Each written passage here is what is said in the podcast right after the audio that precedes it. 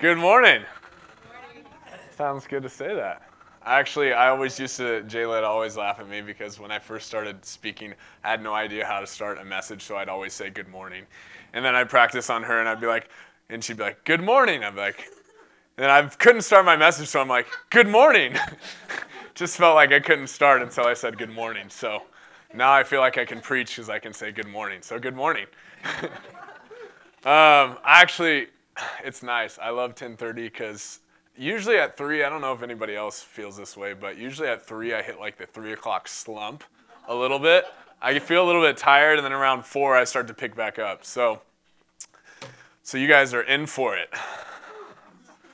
Passionate today, and uh, it's gonna be a good morning. Um, last week, or whenever I spoke last, I shared such an encouraging message. Um, if you guys weren't here, it was like just the most encouraging thing you had ever heard.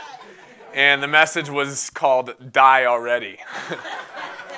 So if you weren't encouraged, you probably didn't fully get the message. So I'm going to continue to encourage you to die.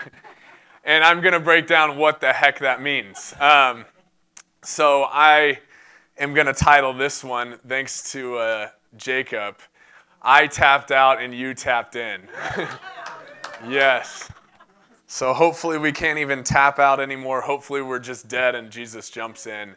And uh, and so what the heck does that mean? I'm going to I'm gonna break it down. Like, I got a lot of good scripture that's just going to like whew, slice and dice us and...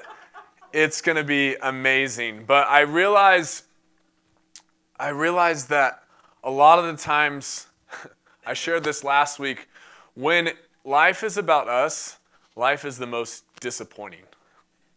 When we make life about us, all of a sudden, we're looking for everybody else to make our day, and we're disappointed when they don't.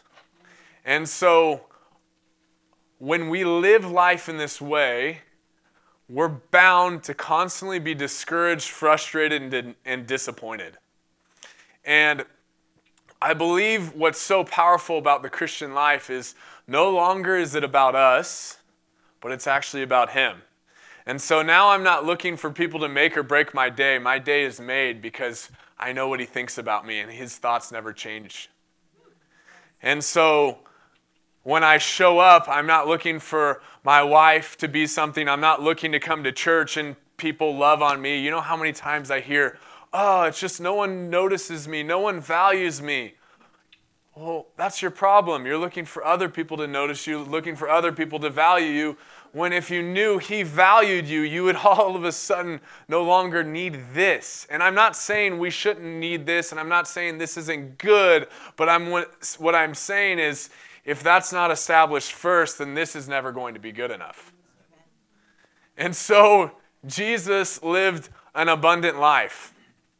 And most people, everybody denied Jesus. And He wasn't a part of the hurt Christian group who walked around with their head down saying, nobody loves me, no one values me, Judas sold me out, Peter denied me three times. That's whatever, God. I'm not going to die for these people. They all hate me. No one likes me. No. He lived in a different reality because He saw the way the Father saw Him. And that was the very life that He lived from. And so, die already. No, just kidding. Throw that one in there every so often. Um, but scripturally, I want to break this down because... the gospel is good news. The gospel is good news. And sometimes I believe we hear the gospel, and especially when we first hear it, and we're like, oh my gosh, that's good news. But it's so much better than what we realize, and it's something that we can never get enough of.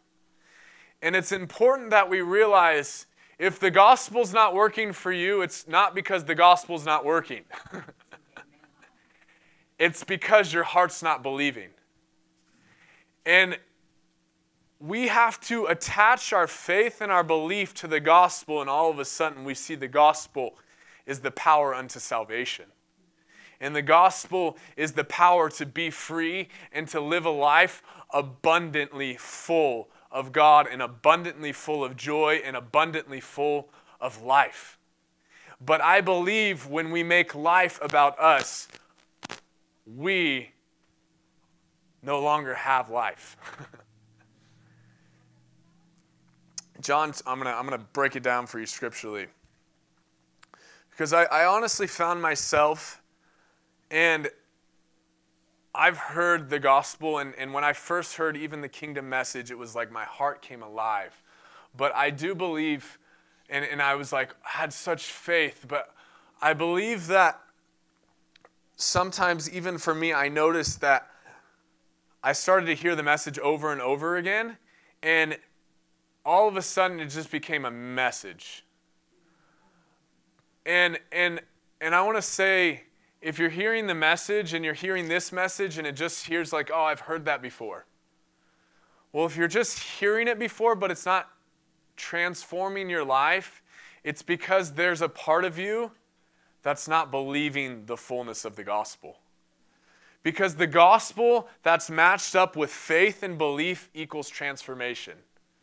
But if there's not transformation in your heart, it's because you're believing a lie, or you're believing something that has more power than the gospel. But when the gospel is fully believed, it leads to transformation. So if there's not transformation in your heart, it's because there's some unbelief.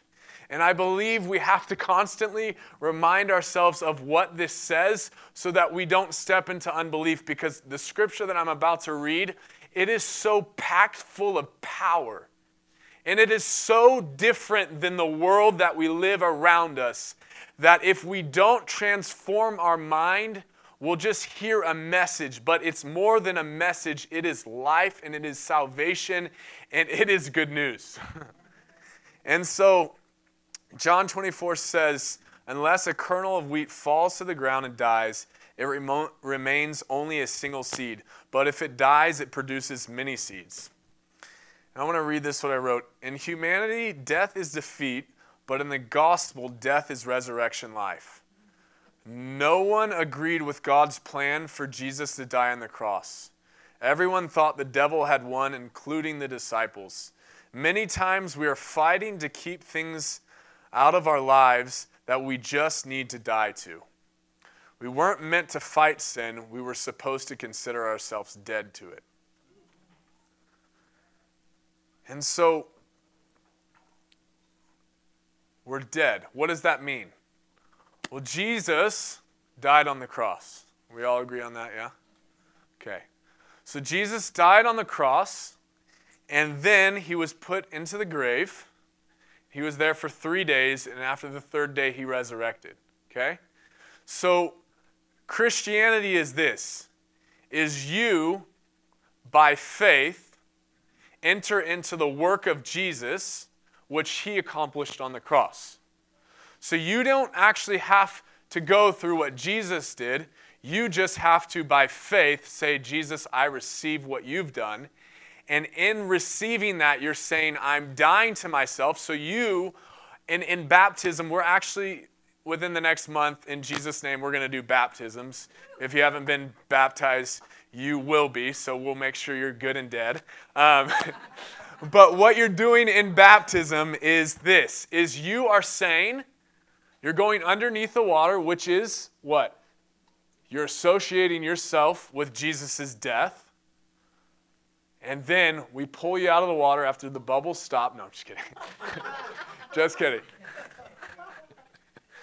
So I, some of you guys don't know me well enough for me just to like, I'm totally kidding. So you're put into the water. You're associating with his death. And then whew, you get raised up into newness of life. And so you're associating with the death of Jesus, which he did. And you're resurrecting in newness of life. So when you're dying, every single thing that you once were, your past and everything is dead, and now you're a new creation. See, the beautiful thing about Christianity is this, is God didn't want to try and figure out all the little things inside of you and try and work out all of your problems. He had one solution, which is for you to die. Because the reality is, so often we're trying to figure out our problems and we're trying to work them out, unwind them, and get the, all the junk settled in our lives. But I believe the gospel says this. It says, no, you're supposed to associate with one man, his death and his resurrection. And your solution to your life is the life that you once lived, the problems, the flaws, everything is dead. Now, I'm not saying, I'm not against counseling, I'm not against all of these things, but I believe if it's not unto faith and it's not under, under what Jesus has done, what you're doing is you'll never actually walk in freedom. Because it says, whom the Son sets free is free indeed. And what we have to realize is Jesus already died on the cross. It is finished. It is finished. Now, I know most of our lives, some of them don't look like it's fully finished, but I believe, like I said before, it's not because the gospel's not finished, it's because we have to line ourselves up in faith to what he says. Am I making sense? Yeah. I feel like, feel like we're, we're, we're going to get there in Jesus' name.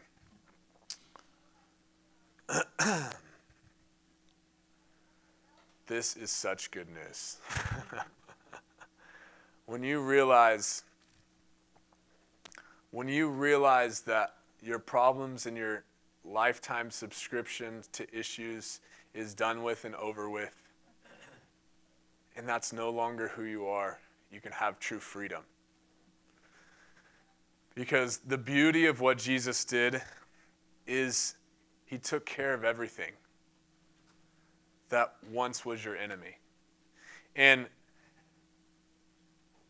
it's so important that we realize that salvation was in unto changing our identity. And what I mean by that is this, is do you realize that when some, often, like, let's say I looked up this statistic, women who are in an abusive relationship, they're eighty, they're they're eighty-five percent, what am I trying to say? Maybe I should just read it. They're more likely to go back into that same relationship or to another abusive relationship. Like the, the rate of that is eighty-five percent. Okay?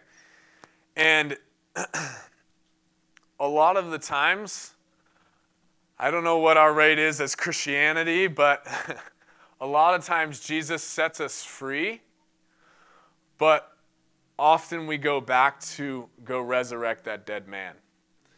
And it's like we dug ourselves into a huge pit that there's no way we could climb out of. We were lost, helpless, and we had no chance of being saved. And Jesus met us in that pit and brought us out, and he placed us on a firm foundation.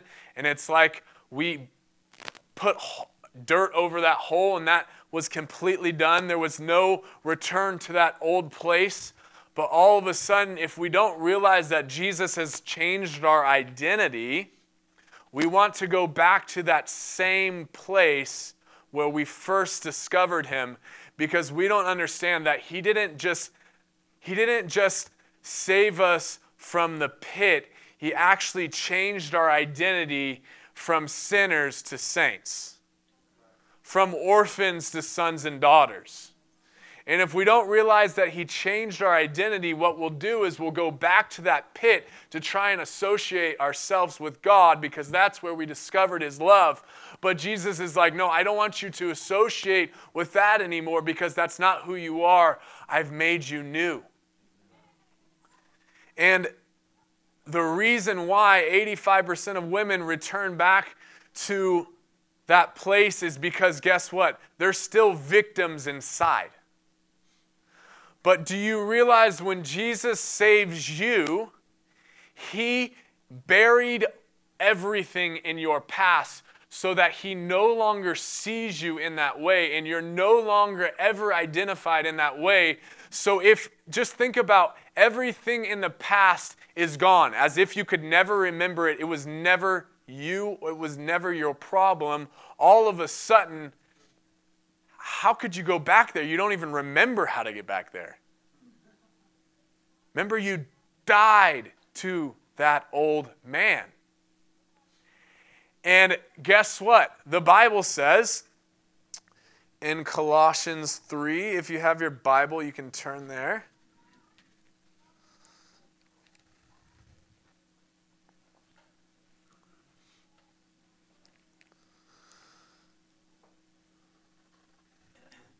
Your Colossians three, verse three. Your cru- crucifixion with Christ severed the tie to this life, and now true life is hidden away in God in Christ. And Christ himself is seen for who he really is, who you really are will also be revealed. For you are now one with him in his glory. So another way that's written in another translation is, you have died with Christ, and now the life that you live is no longer... How do I say it? The life that you live is no longer yours, but it's in him. So Jesus killed you and put the new you inside of him. Okay, so now you got to catch this. This is really important. So now when the Father looks at you, who does he see? Jesus. So the Father looks at you and sees Jesus. Ho, ho, ho. That's some good news. Just think about that. Close your eyes. The Father sees Jesus when he looks at you. Just feel the pleasure of God on that.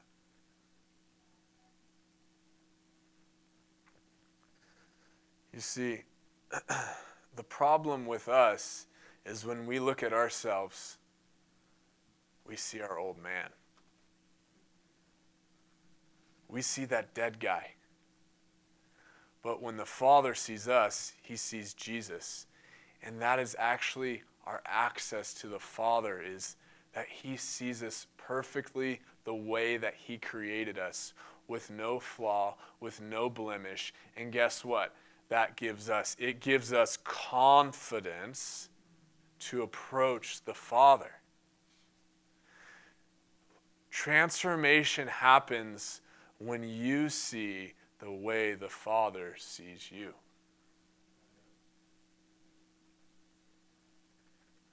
And a lot of the times we're wondering why we're having trouble accessing the Father and experiencing God is because we're coming with our old man to God. And we're trying to receive something that that man can't receive anymore. And we wonder why we feel con- condemnation. Well, guess what the Bible says in Romans eight? It says, therefore, there's no longer condemnation for those, everyone say, for those who are in Christ Jesus. So guess what's happening when you're approaching the Father and you don't feel his connection and his love towards you? You want to know what you're doing?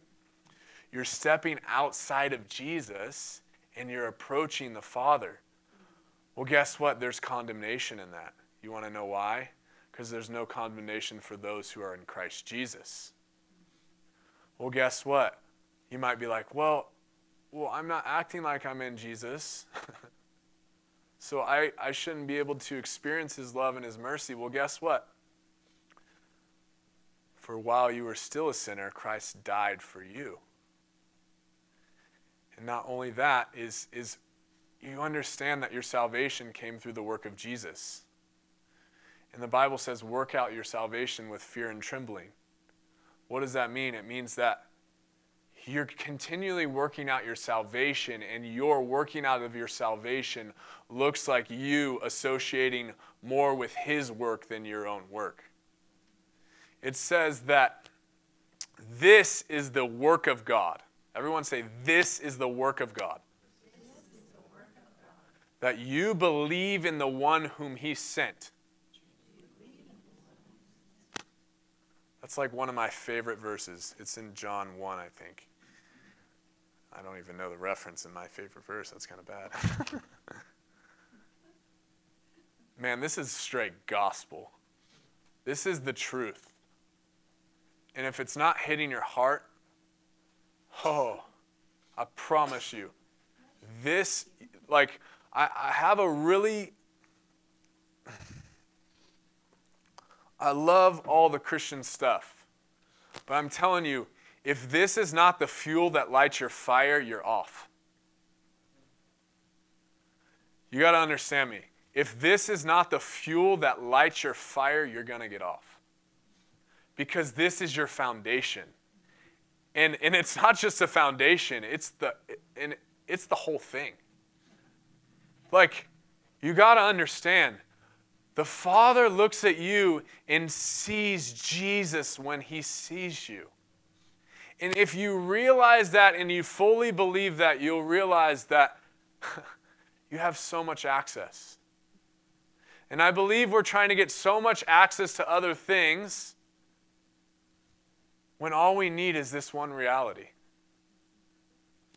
Man, oh, I feel the Lord. Oh, I'm going to get saved again right now.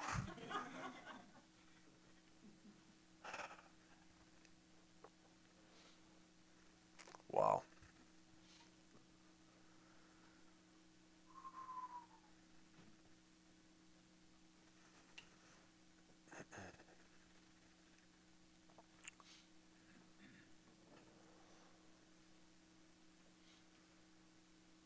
Um,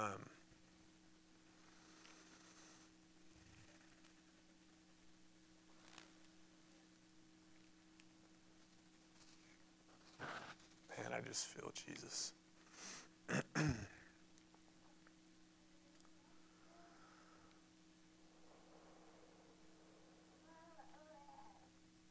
So I want to read, I want to continue to uh, encourage you and persuade you this is the gospel. So Romans six four. If you have your Bibles, you can turn there.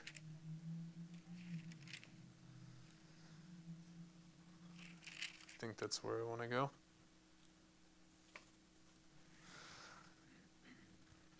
Jesus, I just pray this truth would hit us right now. In Hebrews twelve, it says that if we deliberately keep on sinning, that there's no other sacrifice for sin. Now, what does that mean? Well, a lot of times we have a problem and we try to apply the gospel, and all of a sudden the gospel, we don't feel like it works for us. So then, like, there must be something else that I need to do. And what the Bible's saying right here is, no, there's no other sacrifice for sin. What it's saying is, one, it says deliberately. So I don't think anyone's deliberately trying to push themselves away from God. But what this says is sometimes we have issues and we have problems, and we try to apply all these solutions when there's only one sacrifice for sin. And that one sacrifice, if you realize how thoroughly the Father has completed the work, all of a sudden you'll realize that sacrifice is sufficient to bring freedom to your life. There's no other sacrifice. There's no other thing that you can't continue, oh, I need to go to church more. I need to pray more. Those are all good things. But what I'm saying is the truth of what Jesus has done is enough to bring freedom to your life, and it is complete, and there is no flaw in his plan. It's done. So you got to change. Stop. God's not going to change. You got to change.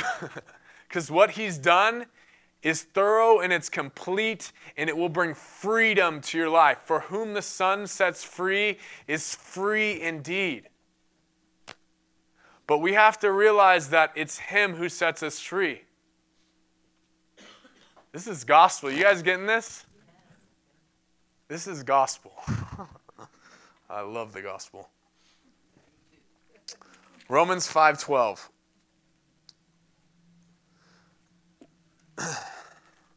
When Adam sinned, the entire world was affected. Sin entered human experience, and death was the result. And so death followed this sin, casting its shadow over all humanity, because all have sinned.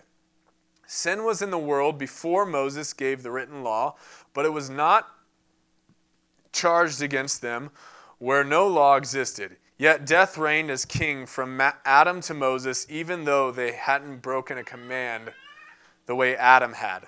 The first man, Adam, was a picture of the Messiah who was to come. Now, there is no comparison between Adam's transgression and the gracious gift that we experience, for the magnitude of the gift far outweighs the crime.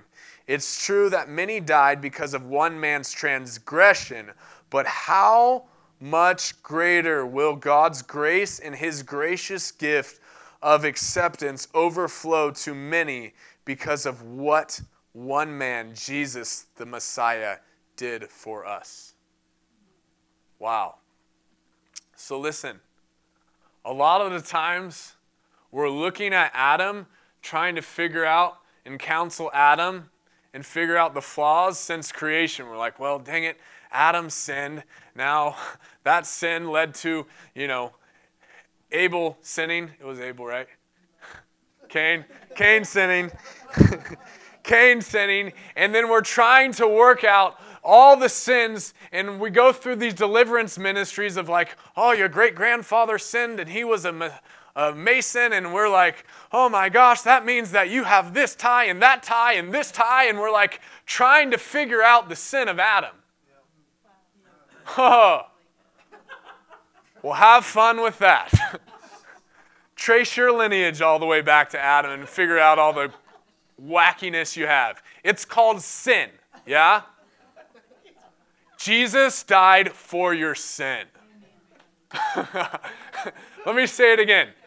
Here's Adam and all the sin over all of humanity, and here's you, okay? Big umbrella, and we'll call this sin, okay? Here's the simplicity of the gospel. Jesus died for the whole world's sin. Wow.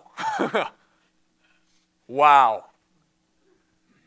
Do you realize that when we're studying Adam and we're trying to counsel Adam through its darkness, we are simply putting our focus on Adam, and therefore we're reproducing Adam over and over again. But the Bible says that you should be born again. Man, why is this so simple, yet it's so powerful? It's so simple, but it's so powerful. Because often we have all these programs that we're trying to counsel Adam through when Jesus is our model. And you got to understand that the Father isn't looking at Adam, he's looking at Jesus. So when you look at yourself, are you seeing Jesus or are you seeing Adam? Because it says that the gracious gift that was given far outweighs the crime of Adam. And the reality is, is when we boast in our sin and we boast in the things that we've done that keep us from Jesus, do you want to realize something? We are elevating our sin and we're making it bigger than what Jesus did on the cross. So what you're actually doing is you're worshiping yourself and all of humanity. Isn't that what the Israelites got in trouble for? Worshiping idols? Do you realize that when you are worshiping your flaws and the things that you've done wrong in your past, you're actually worshiping an idol? Guess what? That idol is you. And you need to die. I'm just kidding. This is so much freedom. It is so much freedom. Because no longer do we have to worry about ourselves anymore. We have to just see ourselves inside of Jesus. And when we see ourselves inside of Jesus, we'll start to see the way the Father sees us, and then we'll start to become what the Father sees in us. And life is so good because no longer are we comparing ourselves to one another. No longer are we trying to find our identity here. We find our identity here, and now I'm free for you, from you so that I can actually love you. Yeah. Instead, a lot of times we're coming here and we're looking for people to love us. And guess what? You have a broken church because you were never made to get your identity from anybody else. You're made to get your identity from Him.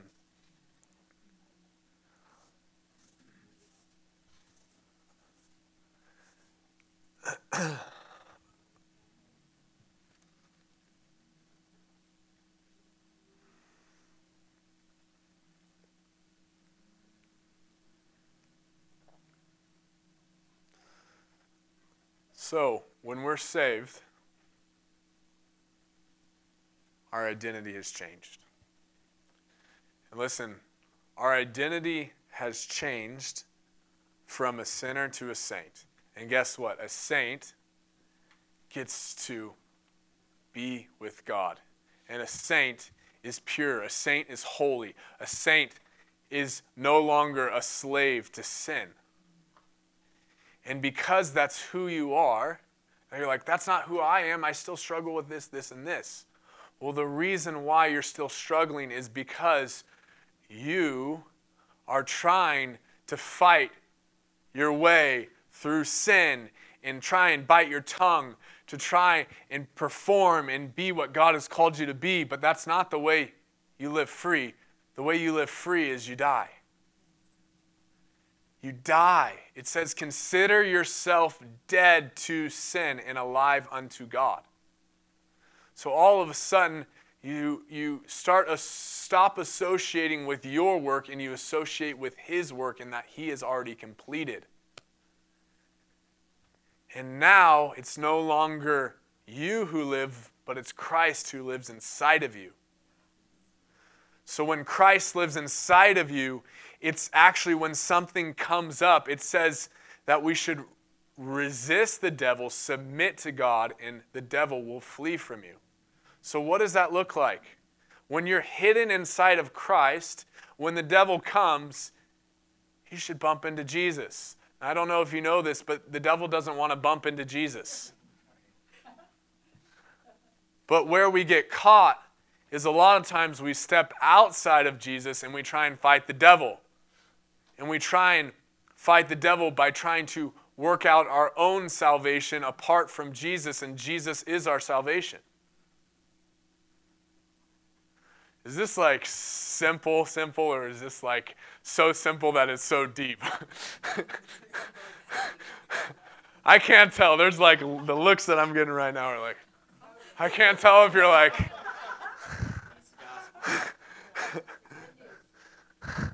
I think we've made this thing a lot more complicated than it is, and we're like, well, I thought that I needed to do all these steps in order to get right with God. No, that was the Old Testament. The Old Testament, they did all these things in order to approach the holies of holies.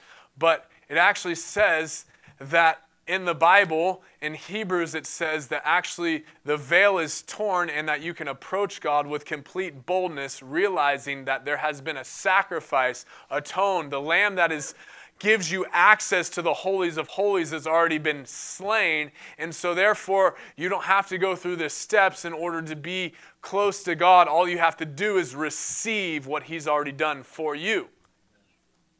So that gets me to where I want to be. Jesus died for you and for all your mistakes and your flaws. So what does it look like to enter into His death?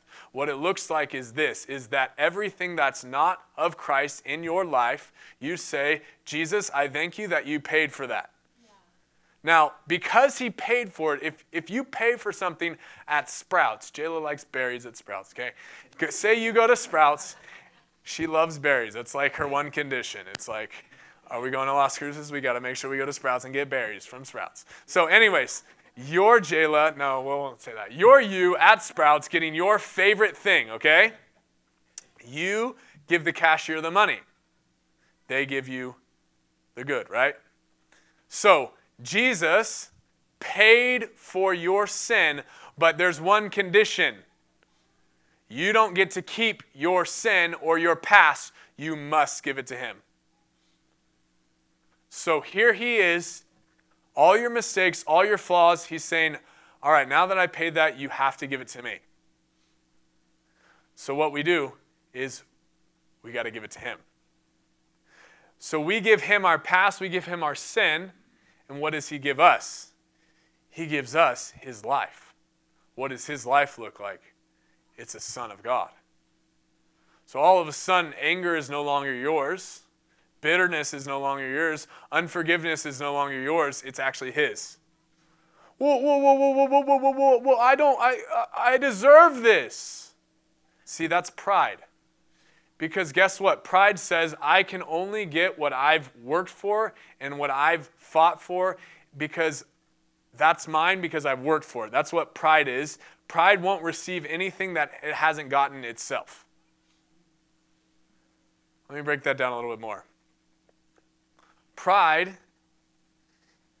is saying everything that I am is because I've done it. And guess what? Pride points back to you, yeah? Pride is, this is mine because this is what I've done to get it. Well, Christian pride is this, is, oh, I've sinned, I've done all these things, therefore I deserve this. This is my punishment, and I must bear my cross. I must bear my, I must reap what I've sown. Well, the gospel says, no, you must reap what he's sown. And so what it does to your pride is says, yes, you deserve this, but I want to give you this, so you must give up and receive what you've never earned and you've never worked for. And religion says, no, it's prideful, it's arrogant, it's puffed up. It says, no, I'm going to go through these Christian works and all these duties so that I can receive my righteousness and my right standing with God. And let me tell you, that is pride, and it never leads to you being close to God because you can't work yourself to God. You can only receive what he's done for you. Is this making sense? Okay, I'm sure you wouldn't tell me if it wasn't, so I'll ask you after the service alone. Did that make sense? Um, so the cross kills your pride. The cross kills you because the cross is simply an act and expression of what God has done.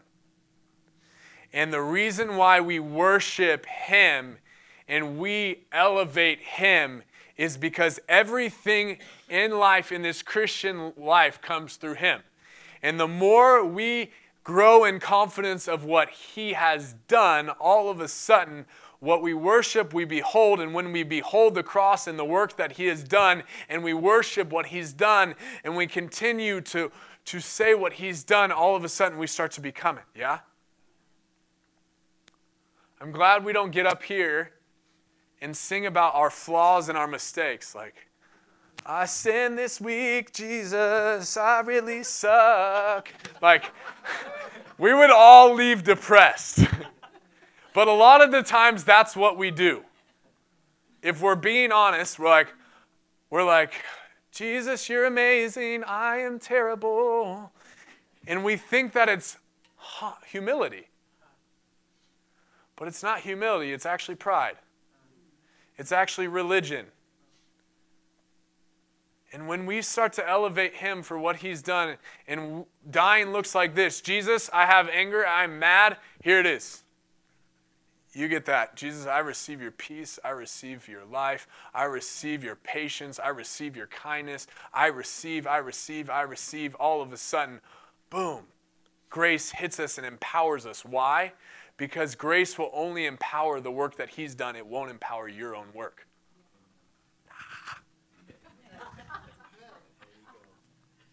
Grace will not empower your own works, it will only empower his work. And so we must boast in his work so that we can live the life that he's called us to live. Yeah? We, oof. Jesus, that is like, that is good. Wow. Let's let's uh, let's receive his life. Let's die. Let's die to our works. Let's die to the old man so that we can just live full of life and in love with Jesus. Yeah? Yes. Oh, I feel like let's actually, let's take communion together. Does that sound good? Jayla, do you mind getting up? Let's take communion together. Play music, and then can I get someone uh, to... Can I get someone to pat to carry the plate around for me? So we can all take it together. So we got the dip method. Grab the bread, dip it. I'm going to walk us through the method. But the most offensive thing that Jesus said was, "Eat my flesh and drink my blood." You realize everyone was offended by that, yeah? And everyone left except his disciples, and they didn't leave because they didn't know where else to go. And so for us, catch this, the most offensive thing is actually dying. In this world, we want to fight. We want to, we, we don't die, like we fight. But the gospel says die, and in his death you're resurrected. And we eat his flesh and drink his blood because what we consume will actually become.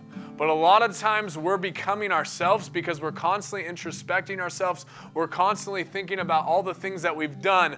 But when we take this meal, what we are doing is we're saying, I will consume who Jesus is and what he's done for me, and it will become the life that I live through. And all of a sudden, introspection has to break off. It has to go because the life that you're consuming is no longer yours, it's his. Your life is his, and you will become more like him when you consume him. Like you gotta, you gotta get the picture of what communion is. It's your saying, Jesus, I am receiving, eat my flesh. Do you realize how intense that is? I'm telling you guys to die, but Jesus is saying, eat his flesh. Drink my blood. Why? Because in receiving and consuming his life, his life is inside of you and you're living from that place.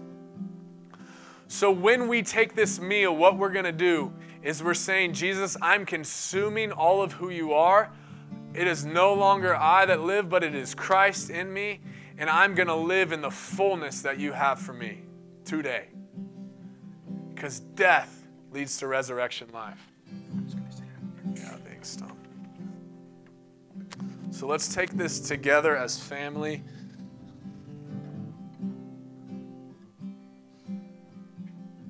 Yeah.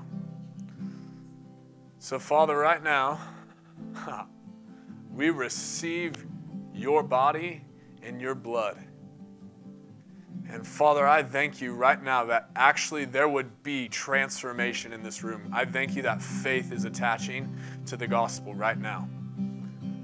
I thank you that faith is attaching to the gospel so that we can be free, and transformation is happening right now. So, Father, right now, by faith, just say, by faith, I receive your blood and your body, and I no longer live, but Christ, you live in me. Oh, let's just take it in Jesus' name.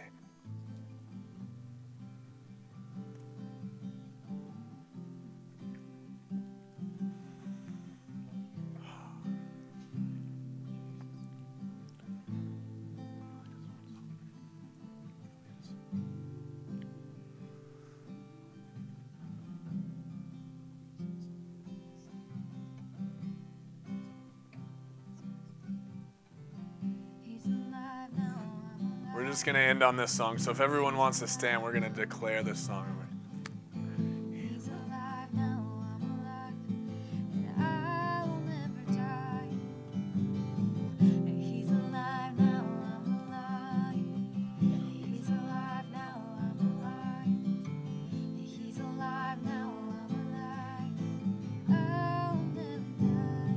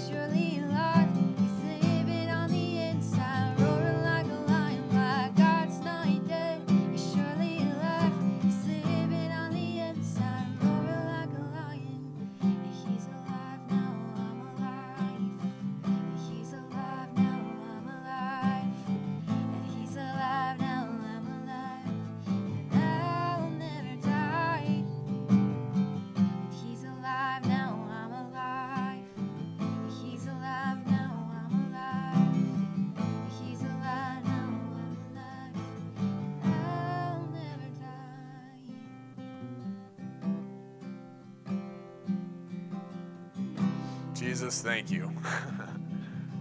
Thank you. Just let's thank Jesus. Thank you for your resurrection. Thank you for the life that you have given us. Thank you for the gospel. Thank you that we get to we get to be seen as Jesus is seen, fully righteous, fully alive, fully empowered, fully loved, fully embraced, and fully free. And so, Jesus, we receive that life, and we go out and we give that life away. In Jesus' name, amen. Bless you guys. Um, if you need prayer for anything, grab someone. We'd love to pray for you. Um, and if that's all, that is all. Have an awesome